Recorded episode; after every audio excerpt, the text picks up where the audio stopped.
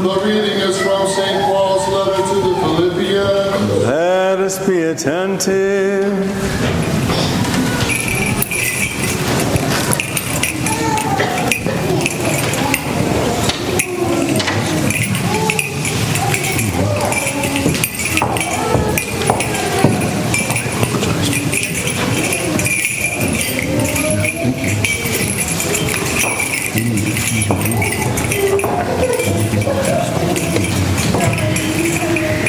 Brethren, rejoice in the Lord always. Again I will say rejoice. Let all men know your forbearance. The Lord is at hand.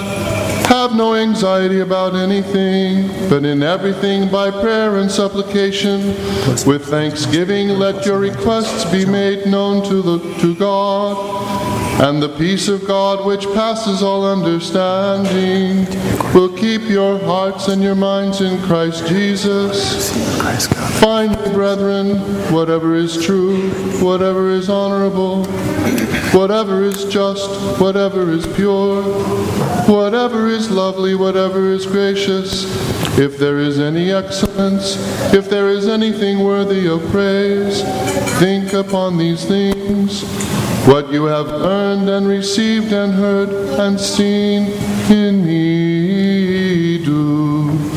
And the God of peace will be with you. Peace be to you, the reader.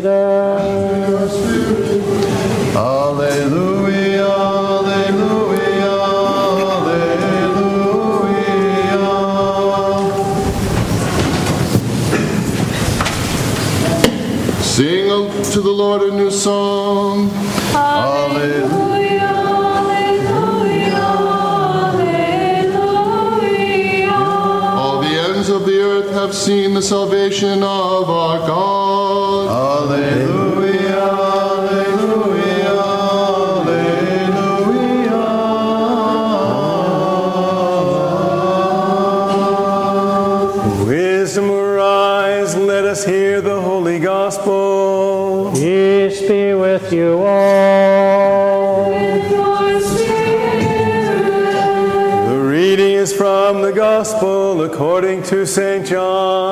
Let us be attentive. Glory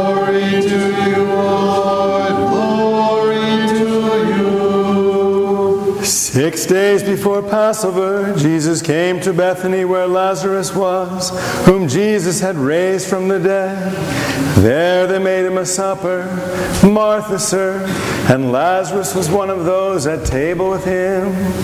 Mary took a pound of costly ointment of pure nard and anointed the feet of Jesus and wiped his feet with her hair. And the house was filled with the fragrance of the ointment. But Judas Iscariot, one of the disciples, he who was to betray him, said, Why was this ointment not sold for 300 denarii and given to the poor? This he said, not that he cared for the poor, but because he was a thief, and as he had the money box, he used to take what was put into it. Jesus said, Let her alone. Let her keep it for the day of my burial.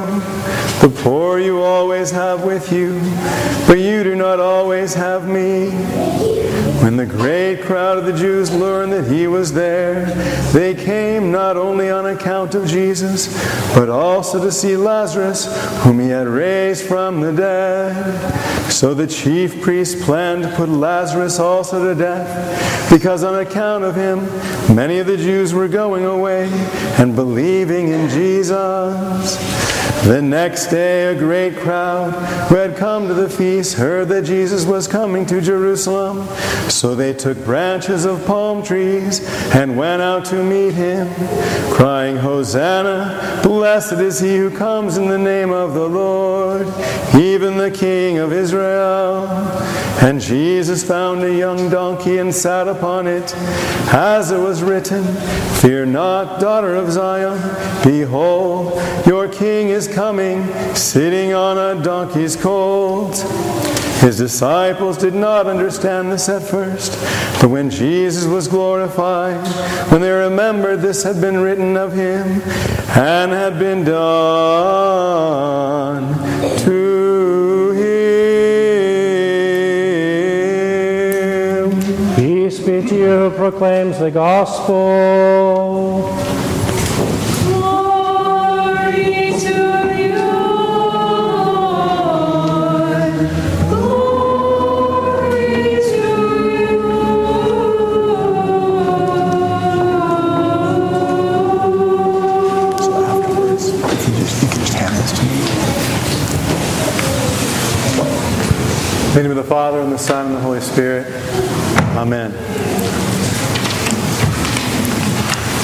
Blessed feast day to you all on this strangely joyous celebration.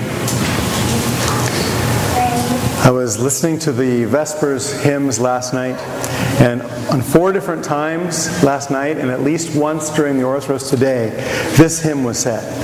Today, the grace of the Holy Spirit has brought us together, and all of us take up your cross and say to you, Blessed are you, the one who is coming in the name of the, Lord. Hosanna in the highest. Now, I mentioned that this is sort of a strange celebration.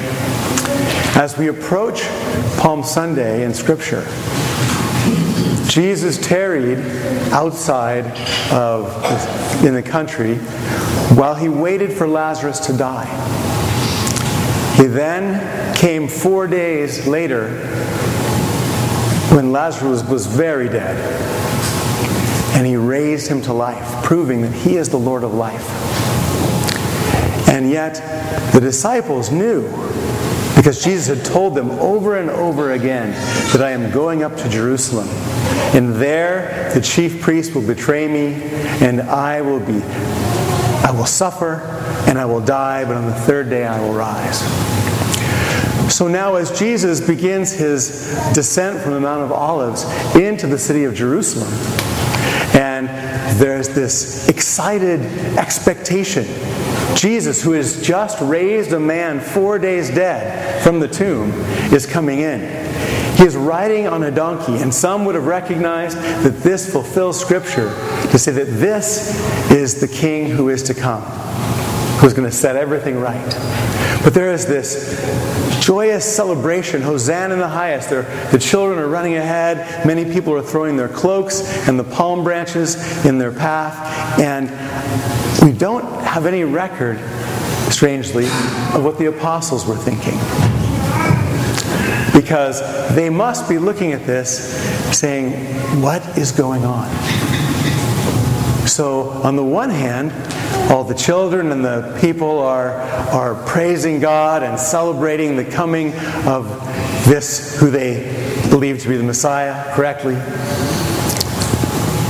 And yet, it's hard to imagine that the disciples who are anticipating the death of their Lord are in this same state of joy. And so, this feast day is set for us here really as a launching pad into Holy Week, where we can hold these two things sort of together a joyous celebration of the coming King and a, a sense of danger, a sense of dread, a sense of what is coming. And yet, we, since we know the outcome of this passion of Christ, we truly can enter it into this week with a, a sense of expectation, a sense of what is the Lord going to do? What is he going to do next? Just like those celebrating his entrance.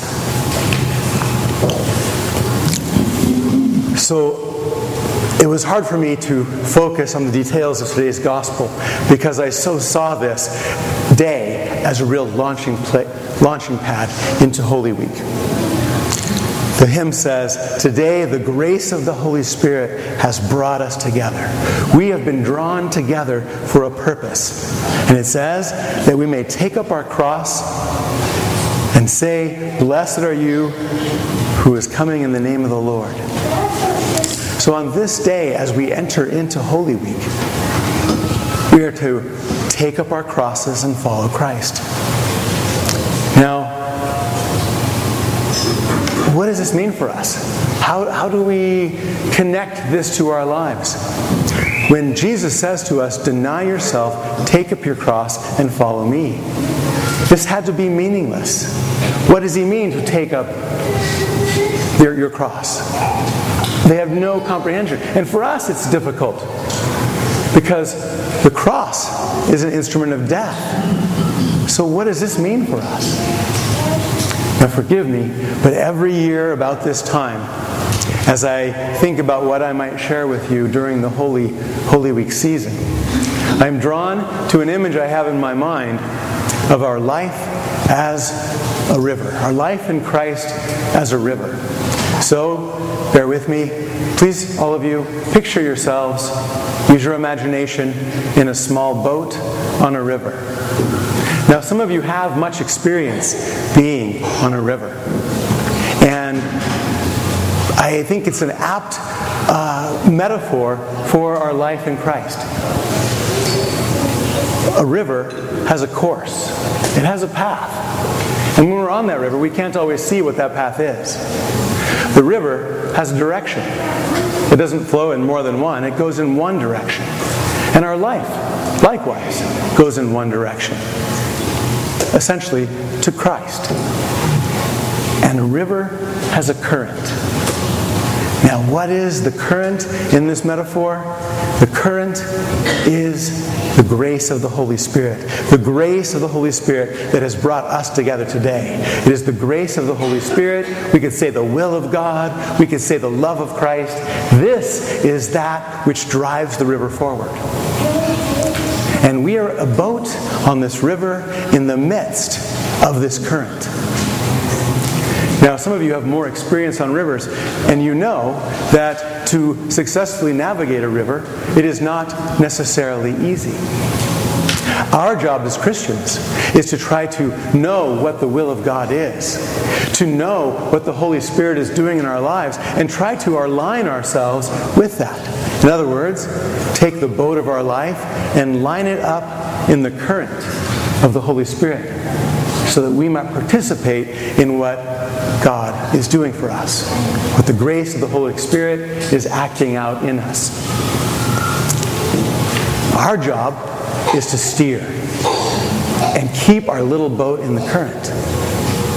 But have you ever tried to do this in a river? It's not as easy as it looks. For those of you guys who've been on raft trips, you know that it's not always easy to steer the boat where we want it to go. To keep ourselves in that current, in the river, in that uh, going in the direction of what the Holy Spirit is doing, is a challenge. And yet, this is our call. St. Paul says to the Ephesians when he is talking about the fruits of the Spirit, he said, If we live by the Spirit, and we do live by the Spirit in our baptism, then let us also keep pace with the Spirit, to walk in step with the Holy Spirit. This is our job to direct the boat of our lives in cooperation with the Holy Spirit in our lives and to navigate this spiritual river of our lives. Now, this is not always smooth sailing.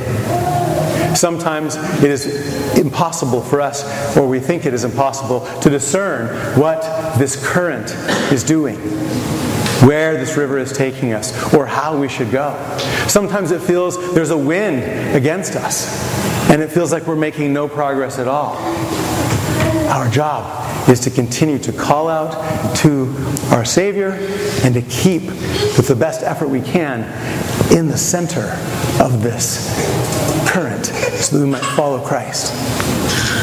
Now, a real river has not just one current, but many currents. There's a main current down the middle. And as you get towards the, the shores, there are these things called eddies. Have you heard of eddies? Little eddy currents. And an eddy current is a place on the side of a river where the current seems to disappear, or sometimes the current even goes backwards as it swirls around. And it's a place where a rafter or a boat, boating person might pull over to the side to rest.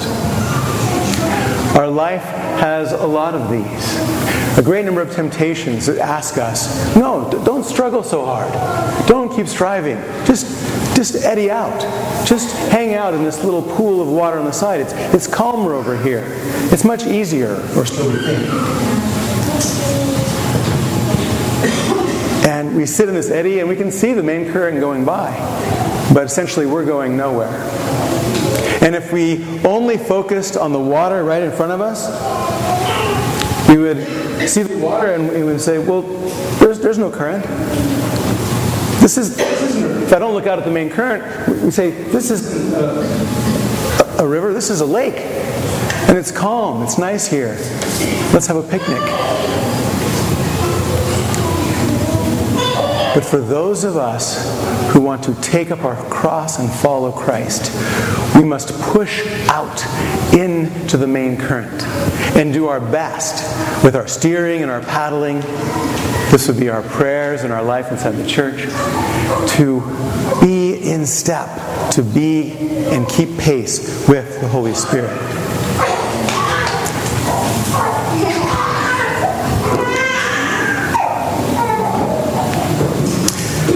Whenever we enter Great Lent, and I have this image of the river in mind, Great Lent seems like a quickening of the pace of the river. There is something that we are supposed to do with our fasting and our almsgiving and our attendance in church services. The current of the Holy Spirit, what God is doing in us, is greater, is more obvious. And we are called to join that current of this time called Great Lent. And then Great Lent brings us quickly, we think, sometimes not so quickly, to Holy Week. And now here we are on the brink of Holy Week. And it's as if we've entered this small, somewhat calm area on the river. But we can see ahead that it is going to drop us into a torrent. It would be like the little section of whitewater on a river. And if we allow ourselves, we can be carried through this. If we allow ourselves to carry ourselves, um, or to rather, to steer our boat into this torrent, to find out what the Lord is going to do anew, that we can, with confident expectation, like those on Palm Sunday, look, what is the Lord going to do next? To have a confident expectation that the Lord, this Holy Week, will do something new in our lives. So, this Holy Week is upon us, and we look ahead and we start thinking of the beautiful services. my brothers and sisters in Christ, if we look ahead to Pascha, we have to realize that the joy of Pascha can only be reached through the cross. The joy of our resurrection can only be reached through death. Because the only thing that happens on cross is death. We are called by Christ to deny ourselves, take up our crosses, and follow Him. What does it mean for us this week, this Holy Week? To the greatest extent that we can, we should die to all of the things that pull us out of the current of what God is doing. It is time for us to unite ourselves to Christ. The only path to our own resurrection is through our crosses. And taking our crosses and uniting them to Christ's cross so that we can make sense this week of Christ's call. Jesus repeatedly told his disciples what was going to happen to him. And just as he was getting ready to go to Jerusalem, St. Thomas says, Let us go with him, that we may die with him. That is what we are being called to today. If we are to unite ourselves to Christ, we are to unite our lives to Him and die with Him. So let us all go up to Jerusalem, uniting ourselves to Christ that we may die with him. When you were baptized, and I had the joy of being a part of a baptism yesterday, when you were baptized, either you or your sponsors were asked, Do you unite yourself to Christ? Do you unite yourself to Christ? Do you unite yourself to Christ? And three times you must, in order to enter the church, respond, Yes, I unite myself to Christ. In all of our lives, but especially this week, we are called to unite ourselves to Christ. Father Stephen Freeman in his blog this past week said it very beautifully. That this, uniting ourselves to Christ, is the single point of our life. To live in union with Him is to die in union with Him. It is to breathe in union with Him. It is to love in union with Him. To forgive in union with Him. To fast in union with Him. To walk and act in union with Him at all times.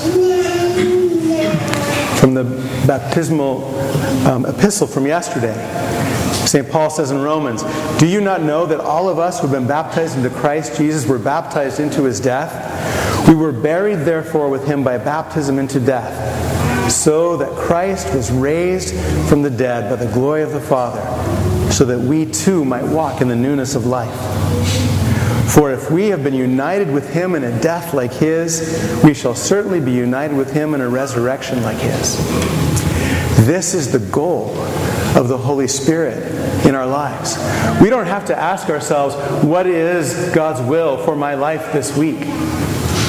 The will of God for you this week and for me this week is to unite ourselves to Christ, to align our lives, our little boats, with the current of where the Holy Spirit is going, so that we might learn what it means to take up our cross and follow Him. Now, we have been given many crosses. We have been given struggles and things that we must bear.